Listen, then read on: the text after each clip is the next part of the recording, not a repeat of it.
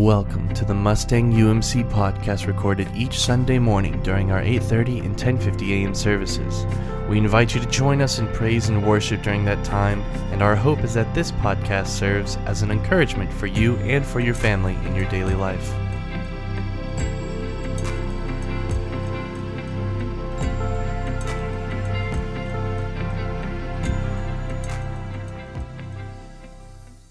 Amen. What a way for us to worship together.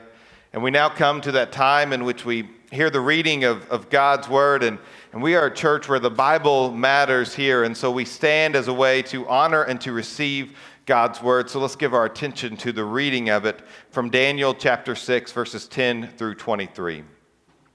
When Daniel knew that the document had been signed, he went to his house where he had windows in his upper chamber open toward Jerusalem. He got down on his knees three times a day and prayed and gave thanks before his God as he had done previously.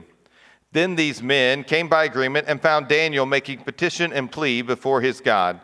Then they came near and said before the king concerning the injunction, O king, did you not sign an injunction that anyone who makes petition to any god or man within 30 days, except to you, O king, shall be cast into the den of lions? The king answered and said, The thing stands fast according to the law of Medes and Persians, which cannot be revoked. Then they answered and said before the king, Daniel, who is one of the exiles from Judah, pays no attention to you, O king, or the injunction you have signed, but makes his petition three times a day. Then the king, when he heard these words, was much distressed and set his mind to deliver Daniel. And he labored till the sun went down to rescue him. Then these men came by agreement to the king and said to the king, Know, O king, that this is the law of Medes and Persians, that no injunction or ordinance that the king establishes can be changed. Then the king commanded, and Daniel was brought and cast into the den of lions. The king declared to Daniel, May your God, whom you serve continually, deliver you. And a stone was brought and laid on the mouth of the den, and the king sealed it with his own signet and the signet of the Lord's, that nothing might be changed concerning Daniel. Then the king went to his palace and spent the night fasting. No diversions were brought to him, and sleep fled from him. Then at the break of day, the king arose and went in haste to the den of lions. As he came near to the den where Daniel was, he cried out in a tone of anguish. The king declared to Daniel, O Daniel, servant of the living God, has your God, whom you serve continually, been able to deliver you from the lions? Then Daniel said to the king, O king, live forever. My God sent his angel and shut the lion's mouth, and they have not harmed me, because I was found blameless before him and also before you, O king. I have done no harm. Then the king was exceedingly glad and commanded that Daniel be taken up out of the den. So Daniel was taken up out of the den, and no kind of harm was found on him, because he had trusted in his God. This is the word of God for the people of God. Thanks be to God. Amen. You all may be seated. Let us pray. And so, Lord, we do pray. We pray for your spirit, for your goodness, for your kindness. Lord, that you would influence and teach us here today and that we may receive your insight as we go from here. It's in Jesus' name that we pray. Amen. One of the common questions that we ask throughout our lives, and we sometimes ask it probably multiple times per day, is this What should I do? Right? Um, it's a, a question that, that continually comes up. What should I do about this or what should I do about that? It's a question that even begins when we're little kids about what, what should we do. Um, I, I, remember learning about a, an experiment they did on, on kids in which they would give a kid a marshmallow. And they would say, you, if you, you can eat this marshmallow, or if you wait 15 minutes, then you will get two marshmallows. Um, and, uh, and just a sort of a way to see what sort of delayed gratification kids would have. It was interesting, actually, the results of the study. Um, it kind of ended up being about a third would eat it in the first 30 seconds, Um, and some of you, that would be you, right? You're like, I'm going to take my marshmallow now. I'm not going to wait. Um, about a third would sort of make it to about the six to 10 minute mark, and then they'd be like, all right, I can't wait any longer. And they'd have the marshmallow. And about a third or so would actually make it the 15 minutes and get the, the second marshmallow, right? But it's one of those decisions. What should I do? Should I have something good now, or can I wait and have something better later? right? We ask this question throughout our lives, right? Maybe when we're in middle school or high school, um, you know, somebody asked me to the dance, what should I do?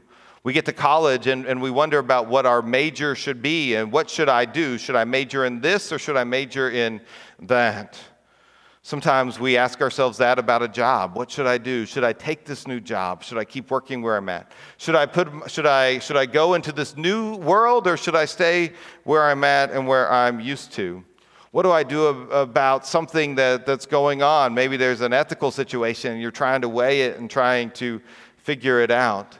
I've determined that parenting is just one long experiment of what should I do, one time right after another. And one of the things that's been really tough about 2020 is that there have been a thousand times we've had to ask the question, well, what should I do or what should we do? Should we open up? Should we do it this way or should we do it that way? Um, there's so many different decisions that we've had to make throughout this time. And even this week with the ice storm that we had, we had to ask ourselves, what should we do? Do I stay at home? Do I buy a generator? Do I go to a friend's house? There's all these questions that come up time and time again. And so, kids, I invite you in the room. If you uh, have our box in box one, I invite you to draw a marshmallow and answer how long you think you would wait in order to get an additional one. Because what we're really wanting to do is to search for wisdom, to try to figure out what to do. Now, one of the answers that the church has had, and I think it's a really good one, in our search for wisdom is to ask a question what would Jesus do, right? In fact, uh, I remember uh, getting having one of these bracelets, and maybe you had one of those bracelets uh, as well. You, if you had a "What Would Jesus Do" bracelet at some point in time, yeah, um, those things were mighty popular back in the day. But it asked that question: WWJD, what would Jesus do? Um, and not only what would Jesus do, but I wonder if we would actually have the courage to be able to do what Jesus would do. Because Jesus embodied this wisdom, he always knew what the right thing to do, what the best thing to do was. And there's this difference, right, between wisdom and, and, and knowledge. There's a difference between knowing something and, and being wise, right? Um, it's, it's more than being smart, there's a difference there.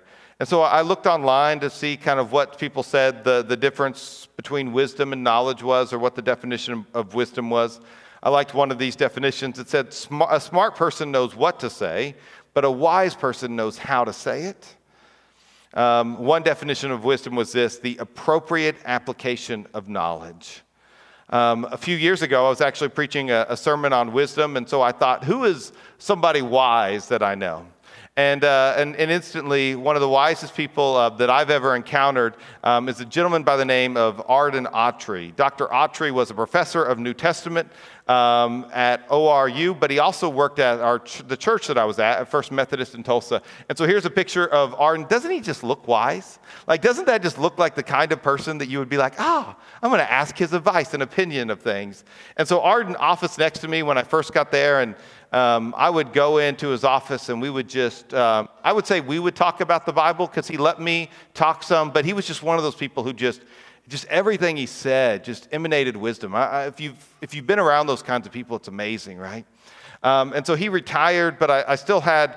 Um, I still had his phone number and we would still talk and I'd still be able to ask him questions. And so, as I was preparing a sermon on wisdom, I decided I would just ask the wise person What's your definition of wisdom? So I texted him and I, and I said, Arden, what is your definition of wisdom, period? And um, he texted me back. Um, he said, using correct punctuation, period. Um, and so I thought, okay, uh, this is kind of who Arden was. And, um, and so I said, what is your definition of wisdom, question mark. And, uh, and this is what he told me. He said, wisdom is insight and understanding from observation or divine gift it's seeing reality and knowing how to respond appropriately.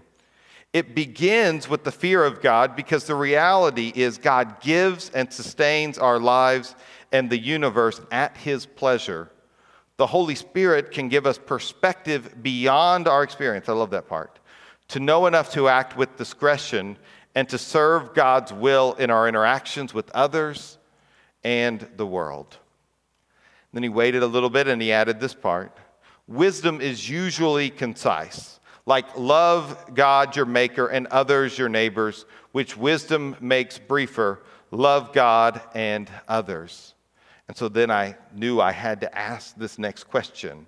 So I asked, so what is your concise definition of wisdom? Question mark. And this is what he said. And he said, wisdom is insight for right response. And this is really what I think as we think about wisdom, that this is what we are all needing, is we are needing insight for how to respond appropriately. Because sometimes the, the, the wise thing is so obvious, it's so clear that this is exactly what we should do. But so often in life, it's cloudy, it's messy, it's muddy. There doesn't seem to be a clear decision. Sometimes we're fortunate enough that we might have three good decisions in front of us and we're trying to choose the best one. One of the things that has made uh, this COVID 19 pandemic so difficult is it seems like there are three bad decisions in front of us, and we're trying to discern the best one. And so, what we are trying to do as people is to find out, God, what would you have us to do? And we need wisdom because wisdom without courage is just unnecessary risk. We cannot have courage unless we have the wisdom that this is what God would want us to do. And so in the sermon series, we're talking about courageous faith, and this is our working definition of it, is that courage is bravely following Jesus into risk by trusting God, listening to God's insight with consistent hope. And so last week we talked about trusting Jesus and we talked about the story of Shadrach, Meshach, and Abednego. And today we're really going to focus on how do we listen to God's insight and how do we know what is the wise thing to do.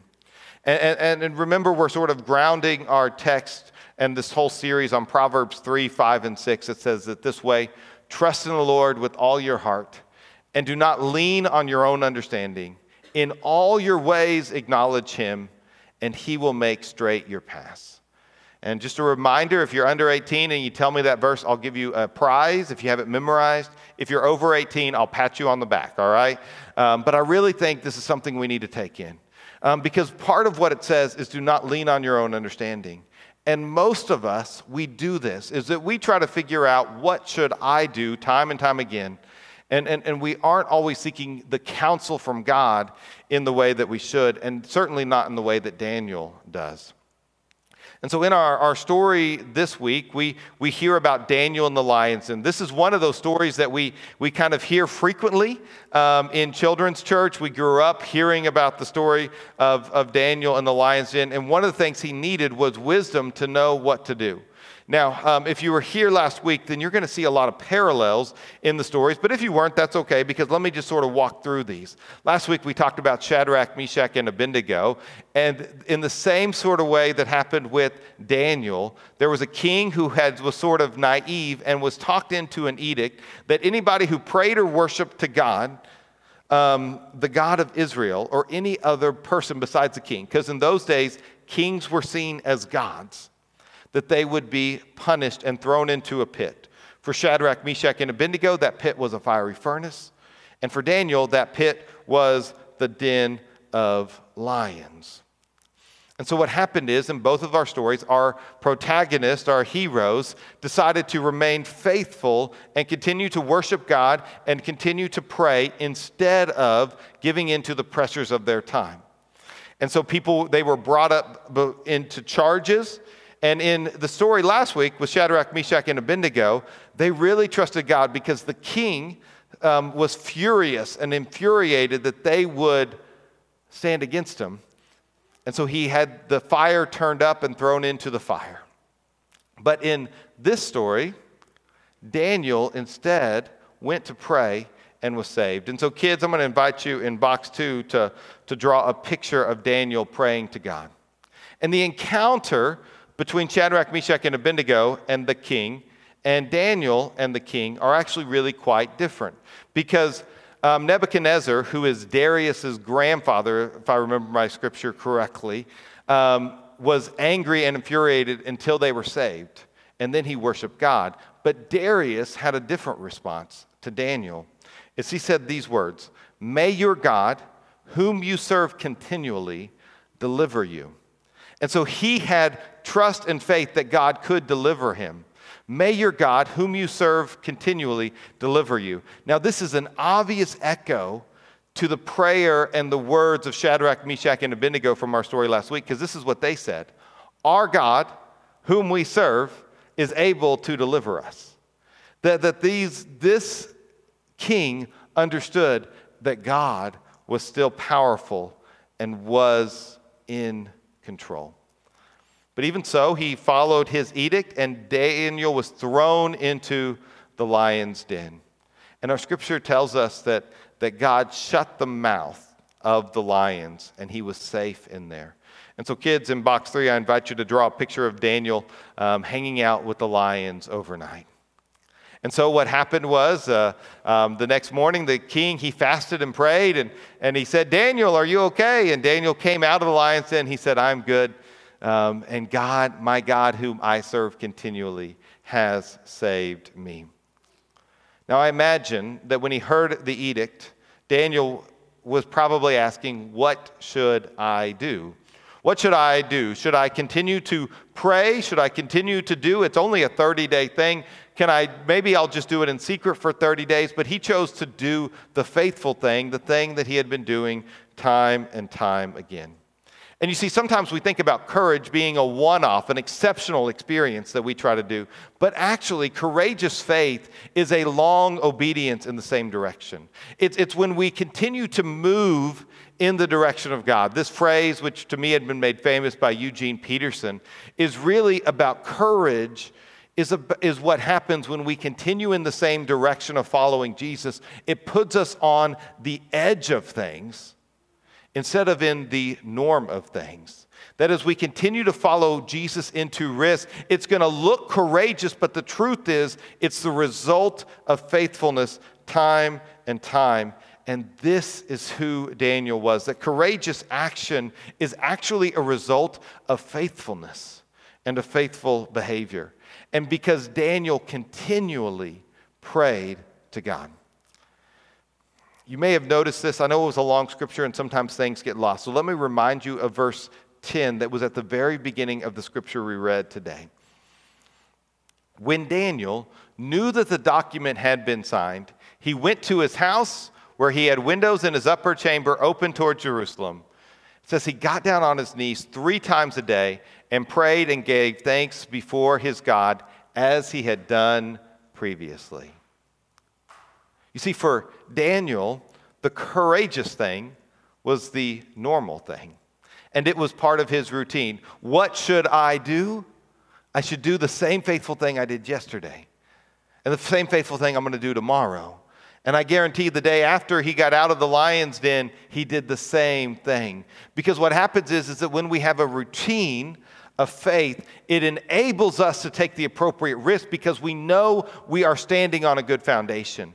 And that Daniel's routine enabled him to take what for us would be a risk of, of, of putting yourself out in the potential of throwing yourselves in a lion's den. But for him, it wasn't courageous, but it was faithful. And in fact, really, the only way we can think about faith is to think about it being courageous and to live a life of routine. And so, really, as I think about how do we have courageous faith, all right, I think we have to begin with thinking about our own routine. Is does our routine propel us to courage? Does it propel us to comfort? Or does it propel us to cowardness? Because for Daniel, it propelled him to being courageous, to, to stepping into this life of faith. But I know sometimes for myself, um, for me, it's pretty easy when I get home from work today. Um, is, is how long does it take me to get to my side of the couch? We, everybody has right their chair or their side of the couch, right, or whatever the case may be. But I know that when I get home, the longer I can put off getting to my side of the couch, the better I'm going to be all the way around. Because the moment I get in that couch, that I have given in to the God of comfort, which is a wonderful God sometimes, right? We like to be comfortable. But sometimes our routine is a routine built on comfort instead of built on courage. Or even worse, sometimes our routine builds us into a place of cowardness in which we shy away from the faithful, difficult thing God is asking us to do. And instead, we are courageous to do the faithful thing He asks. And so I want us to think about does our routine help us, like Daniel did three times a day, to pray before God, help us to live courageously, or does it help us to live comfortlessly? And so our routine often also helps us to know who is influencing us because we all are looking for wisdom, and your insight will initiate from your influences. What you think is the right thing to do will stem and will come from who is influencing your life, who it is that is in your routine of people that you give authority to. And so, one of the people that I give authority to is Arden. Um, if, if Arden, um, if I ask Arden a question and he tells me something, then I'm going to listen to it because I trust him as a man of God with great wisdom and I believe in him, all right? And we all have people that we listen to and that influence us. Now, the key thing is, and I want to I want to be clear about this, is that you are being discipled by what you give your attention to and who you give your authority to. You, we are all being discipled. A disciple is really an apprentice, it's a learner, it's somebody who follows. And we are all being discipled by someone or something, by some mindset, by some process. And, and, and there are people who are desperate, incredibly desperate, to make you their disciple because then they hold influence over you. And so, one of the questions I want to ask today is who are your influencers? Who are the people that are influencing your life and your thought process? In fact, that's a whole world of social media um, or people who are considered influencers and they get paid thousands of dollars to endorse certain products or whatever the case may be. They are called influencers because they are people that have your attention and that hold your authority. If this person recommends it, then I'm going to do it. And so, one of the things, kids, I want you to do is I, I invite you to, to write three or five people, or you can draw pictures of them, who write three or five people that influence your thinking. Adults, I'm going to make it harder for you. I want you to write five to 10 people, all right, who influence your thinking. Who are the people that you give your time and you give your attention to? Now, that may be family members, it may be your parents, it may be your spouse, it, it may be your wise aunt or uncle, all right, that if they were to tell you something, you'd be able to do it. Um, but it, it, also, especially in our world today, it can come from all sorts of sources. What is the, the news you trust? Because that's communicating something to you. Who's on your social media feed that, that comes up? What sort of things come up on, on your Twitter? Who do you trust and get advice from in those ways? What are the authors that you read that you think, ah, they've got the right perspective on life? It's really important for us to identify who has influence in our life. And it's also important for us to understand the biases that they come from, is that everybody has an agenda that they're trying. That they're trying to influence you for a certain reason, for a certain cause. And it's really important for us to understand that. And so we have to think through who is influencing us and who gives, who do we give authority in our life to? That if this person was to say it, we'd be more likely to do it. If this person was to say it, then that would change the way that we think. And we have to really think about that. And then we have to ask ourselves where is God on the list? Is God on the list? Do we spend so much time listening to other voices that we are not listening to the voice of God? And one of the things that if God's not at the top of our list, or even on the list is one of the things we have to do is we have to change our routines. And one of those things that we have to do is have a better routine of prayer. We see this in the story of Daniel. Three times every day he would pray. Three times every day he would pray. It was a routine of prayer. Now, I don't know about you, but sometimes when I have routines of prayer, it become ruts of prayer. I just do what I'm supposed to do because that's what I'm supposed to do. And, and I'm like, well, I did my upper room devotion. I feel better about myself, but it really didn't do anything. But that's what I want to do.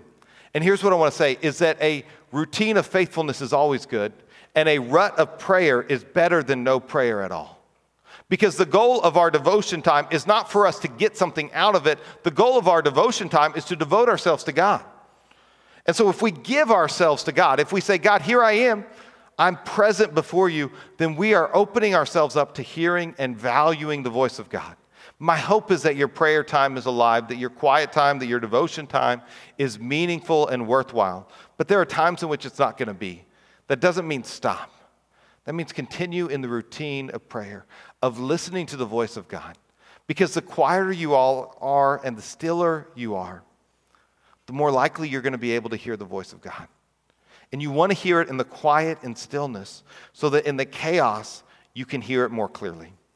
You have to practice listening to the voice of God when everything is quiet. So that when everything is noisy, you're like, that's the wisdom from God. That's not God, that's not God, that is. And this is what God is saying, and I can get my insight from Him. Another important routine is that of worship. I mean, that's what Shadrach, Meshach, and Abednego were doing, is that they were choosing to worship God instead of worshiping the king. That this is really important. This is why I think Sunday morning matters, is, is that this routine of worship is important. And that's one of the things I'm grateful for, those of you who are watching online, and, um, and that you keep coming back week after week after week in order to have this routine of worship because we need to be reminded of who God is and where God is. Um, when I was in Tulsa, there was a, a staff member, his name was Peter, and, and, Peter would, would call us to worship in the worship service. And one of the things that he would say each and every Sunday, and it became part of the way I see the world, is he said this He said, There is a center to the universe, and it is not us. And each and every Sunday, we come to remind ourselves that the center of the universe is not me. It's not about me. But in fact, God is the center and God holds all things together. And in worship, I'm reminded of the goodness, the faithfulness, and the love of God each and every week. And that I center myself on that. Now, part of a routine is also a routine of generosity. This courageous faith um, is part of our 2021 generosity campaign, in which we are encouraging people to give generously to the church and to think about their giving. Now, here's the thing that I know is that we want to cultivate a routine of generosity so that people are generous people in all ways. And one of the ways we do that is financially. I mean, I've really seen it with this church in an incredible way because even when church was disrupted and, and, we kept the routine of worship online, we didn't miss a Sunday. In fact, we probably worship more this year than a lot of years because of what we've done on, on Wednesday night. But one of the great things is the the routine of generosity that so many people are in in this church is that they would still mail in their checks, and many people are still doing that. That even though they couldn't be in person, they still kept that routine of generosity, which has enabled us to continue and expand our ministry here. Is we need people to be faithful in that way. And if you want to be a generous person, it's not something that you just muster up and you make a big donation over time. But in fact, the people who make those big, generous gifts are people who are giving faithfully week after week, month after month, year after year. And I would just encourage you, especially if you're somebody who's been giving generously, um, look back on what you've given and just think about how much your faithfulness has been done it wouldn't surprise me if people in this room, as they look back over 10 or 20 years, are talking about 50,000 or $80,000 they've given over the past five or 10 years to the kingdom of God, maybe some more, maybe some less, but because they give every week consistently. The courageous number. If I told you somebody had given us $50,000 today, you'd be celebrating. But the truth is that there are people in this room who over the past few years or even 10 years have given well over 50,000 because they've given continually. And what happens is, is that once you're used to this pattern of giving and you're used to living on less than your full check because you're choosing to tithe and give what God has called you to do, then generosity is so much easier to do. Because you're saying, you know what, I know what it's like to live on less than I can do it. And I know how much of a difference it makes to give more. And so, for us as the people of God, the routine of generosity is part of what we do here. And so, one of the things that we're going to have time and time again is we're going to need wisdom and insight from God. And our routine matters a great deal, but it also matters the question that we ask. At the beginning of my sermon, I talked about it. What should I do? And this is something we ask time and time again. What should I do? What should I do? What should I do? And I know I'm guilty of asking that very question, but I think that's actually the wrong question. I don't think that's the question that we should ask because oftentimes when I ask, What should I do? then, then I'm making myself the center of the universe. It's about my decision. And as the people of God, it's not about my decision, it's actually about what God would have us to do. And so I'm going to invite us to ask a different question. And that question is this Lord, what should I do? And I think this will change everything because it's a reminder that we are not the heroes in our story, but God is, and that God is the one who instructs us with wisdom as to what we should do. Now, sometimes we, we would say this, Oh Lord, what should I do, right? Lordy, what should I do? We find ourselves in those situations, but the truth is, the Lord is the person who tells us what to do. Now, we don't live in a lordship culture, so we're not used to this, all right? We're not used to thinking of the Lord as the person who can tell us what to do, even if we don't want to do it, even if that's riskier than we don't want to, even if it doesn't feel like the right thing. But ultimately, this is what we have. Is we say, "Lord, what should I do?" And when we commit to follow Jesus, we are committing to follow him as our Savior and as our Lord our Savior who saves us from our sins, but also our Lord who can tell us what to do and who will encourage us to do the faithful thing time and time again. And so I know this week you're going to be asking yourself the question what should I do? And my hope and prayer for each and every one of us is that we change that question and we say, Lord, what should I do? And there's a much easier way than to just ask that question. It's if you're in that routine of faithfulness God will give you the answer often even before we ask it. And so, what I want us to do is, is um, I'm going to invite us to a time of prayer. And uh, as we have this time of prayer, I'm going to give you some silence and stillness before we do communion. And part of that time of prayer is if there's something that you've been wondering, what should I do? What's the courageous thing? What's the faithful thing? What's the right thing to do? That you bring that before God, and we're going to be still and we're going to listen to the voice of God together. So let us pray. And so, Lord, we do pray. Lord, you call us to faithfulness, especially when it's not easy, especially when it's not what we want to do, but, but we believe it's what you are calling us to do the, the courageous thing, the righteous thing, the faithful thing, the generous thing. And Lord, sometimes we resist that. So, right now, Lord, I don't know what's going on in the hearts and the lives of, of our people here in this room and watching online, but I believe you are, are calling us, and I believe we have questions. And so, Lord, right now, as we are still and silent before you, we ask this question Lord, what should I do?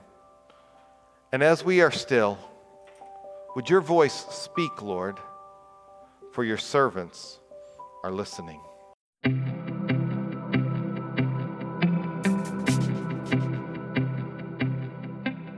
Thank you for listening to the Mustang UMC podcast. Once again, our services are at 8:30 and 10:50 a.m. every Sunday morning and we would love to see you there.